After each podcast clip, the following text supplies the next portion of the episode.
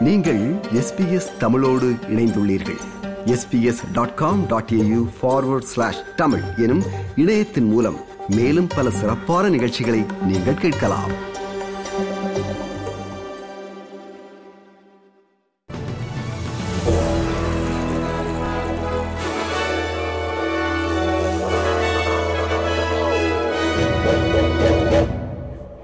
இன்று நவம்பர் மாதம் பதிமூன்றாம் திகதி திங்கட்கிழமை செய்திகள் வாசிப்பவர் ரேணுகா துரைசிங்கம். கால வரையறையற்ற குடிவரவு தடுப்பு காவலிலிருந்து எண்பது பேர் விடுவிக்கப்பட்டுள்ளதாக ஆஸ்திரேலிய அரசு தெரிவித்துள்ளது.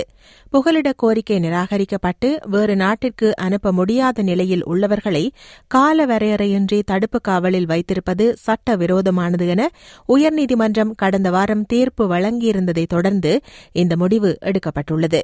நீதிமன்ற தீர்ப்பு வெளியானதை அடுத்து பொருத்தமான விசா நிபந்தனைகளுடன் இருந்த பலர் விடுவிக்கப்பட்டதை குடிவரவு அமைச்சர் ஆண்ட்ரூ ஜாயில்ஸ் உறுதிப்படுத்தியுள்ளார் எனினும் இதுவரை விடுவிக்கப்பட்டவர்கள் பற்றி அரசு மேலதிக தகவல்களை வெளியிட வேண்டுமென எதிர்க்கட்சியின் குடிவரவு தொடர்பான பேச்சாளர் டான் டீஹன் கூறினார் The public needs to know, and the public wants to know, what is the government doing to keep them safe? What, what are the, the character grounds that these people were being held on? What are they doing to liaise with state and territory police ஆஸ்திரேலியாவின் மிகப்பெரிய ports operator துறைமுகங்கள் சார்ந்த கட்டுப்பாட்டு நிறுவனமான DP world Australia சைபர் தாக்குதலுக்கு இலக்காகியுள்ள பின்னணியில் வெகு விரைவில் பணிகள் அனைத்தும் இயல்பு நிலைக்கு திரும்பும் என அந்நிறுவனம் அறிவித்துள்ளது. சைபர் தாக்குதல் இனங்காணப்பட்டதை அடுத்து டிபி வேர்ல்ட் ஆஸ்திரேலியா அதன் சிட்னி மெல்பர்ன் பிரிஸ்பன் மற்றும் ஃப்ரீமண்டில் துறைமுக நடவடிக்கைகளை வெள்ளிக்கிழமை நிறுத்தியிருந்தது. இதனால் சரக்குகள் மற்றும் கொள்கலன்கள் துறைமுகங்களில் சிக்கியுள்ளன.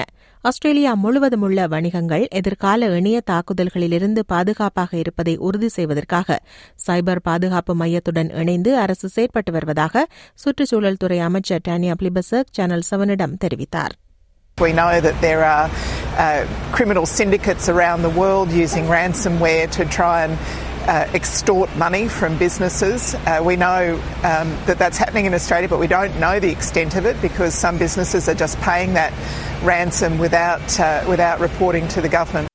கடந்த வாரம் ஆப்டஸ் சேவைகள் நாடளாவிய ரீதியில் செயலிழந்தமை தொடர்பில் நடத்தப்பட உள்ள செனட் விசாரணை இந்த வாரம் ஆரம்பமாகிறது. Green senator Sarah Hanson Young இந்த விசாரணைக்கு தலைமை தாங்குகிறார்.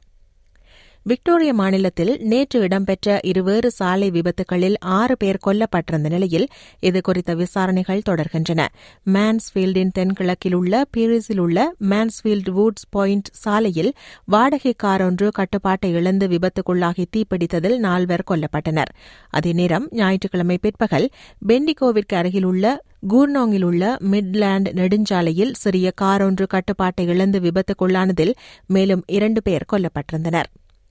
டஸ்மேனியாவின் கிழக்கு கரையில் உள்ள ஒரு சிறிய நகரில் ஏற்பட்ட காட்டுத்தீயால் பல சொத்துக்கள் அளிக்கப்பட்டுள்ளன டால்பின் சான்ஸில் நூற்றி பத்து ஹெக்டேர்களுக்கு மேல் பரவிய தீயினால் பல சொத்துக்கள் எரிந்து நாசமாகிவிட்டதாகவும் எனினும் யாருக்கும் காயம் ஏற்படவில்லை என்றும் தீயை அணைக்க வீரர்கள் போராடி வருவதாகவும் அதிகாரிகள் தெரிவித்துள்ளனா் உலகக்கோப்பை கிரிக்கெட் போட்டியில் நேற்று இடம்பெற்ற நெதர்லாந்து அணிக்கு எதிரான ஆட்டத்தில் இந்திய அணி நூற்றி அறுபது ஓட்ட வித்தியாசத்தில் வெற்றி பெற்றுள்ளது. லீக் சுற்று முடிவில் இந்திய அணி தான் விளையாடிய ஒன்பது போட்டிகளிலும் வெற்றி பெற்ற ஒரே அணியாக அரையிறுதிக்குள் செல்கின்றமை குறிப்பிடத்தக்கது.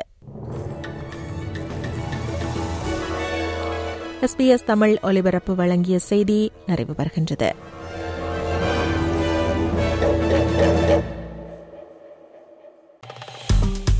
விருப்பம் பகிர்வு கருத்து பதிவு. லைக் ஷேர் காமெண்ட் எஸ்பிஎஸ் தமிழின் ஃபேஸ்புக்